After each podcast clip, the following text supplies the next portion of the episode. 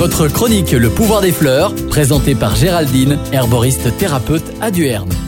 Aujourd'hui, je viens vous parler des maux de gorge et de la toux.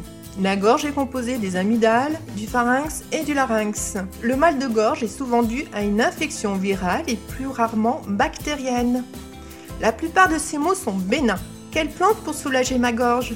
Les feuilles de ronce ou de framboisier, les gremoines eupatoires sont des plantes riches en tanins et sont astringentes. Elles vont resserrer les tissus des muqueuses enflammées.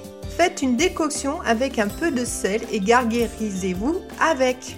La sauge agira sur les muqueuses enflammées grâce aussi à ses tanins. En gargarisme, à avaler ou recracher, elle est aussi antiseptique. Le thym, comme vous le savez, est un antiseptique des voies aériennes. La fleur d'origan adoucira la gorge et augmentera l'immunité. Les fleurs de mauve ou de guimauve, elles sont émollientes car contiennent des mucilages en grande quantité. Ça veut dire qu'elles calment les brûlures et les inflammations. Donc les trois dernières plantes en infusion.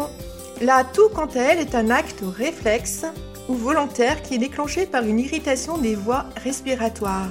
Le but est d'expulser efficacement les muquosités. Voici un mélange antitoussif doux pour adultes et enfants. La mauve, le coquelicot, le bouillon blanc, la violette.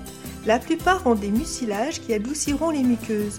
Le coquelicot, quant à lui, calmera la toux et aidera au sommeil. Dans vos infusions, vous pouvez rajouter un peu de miel, de lavande ou de thym. Le premier calmera et le second est un antiseptique.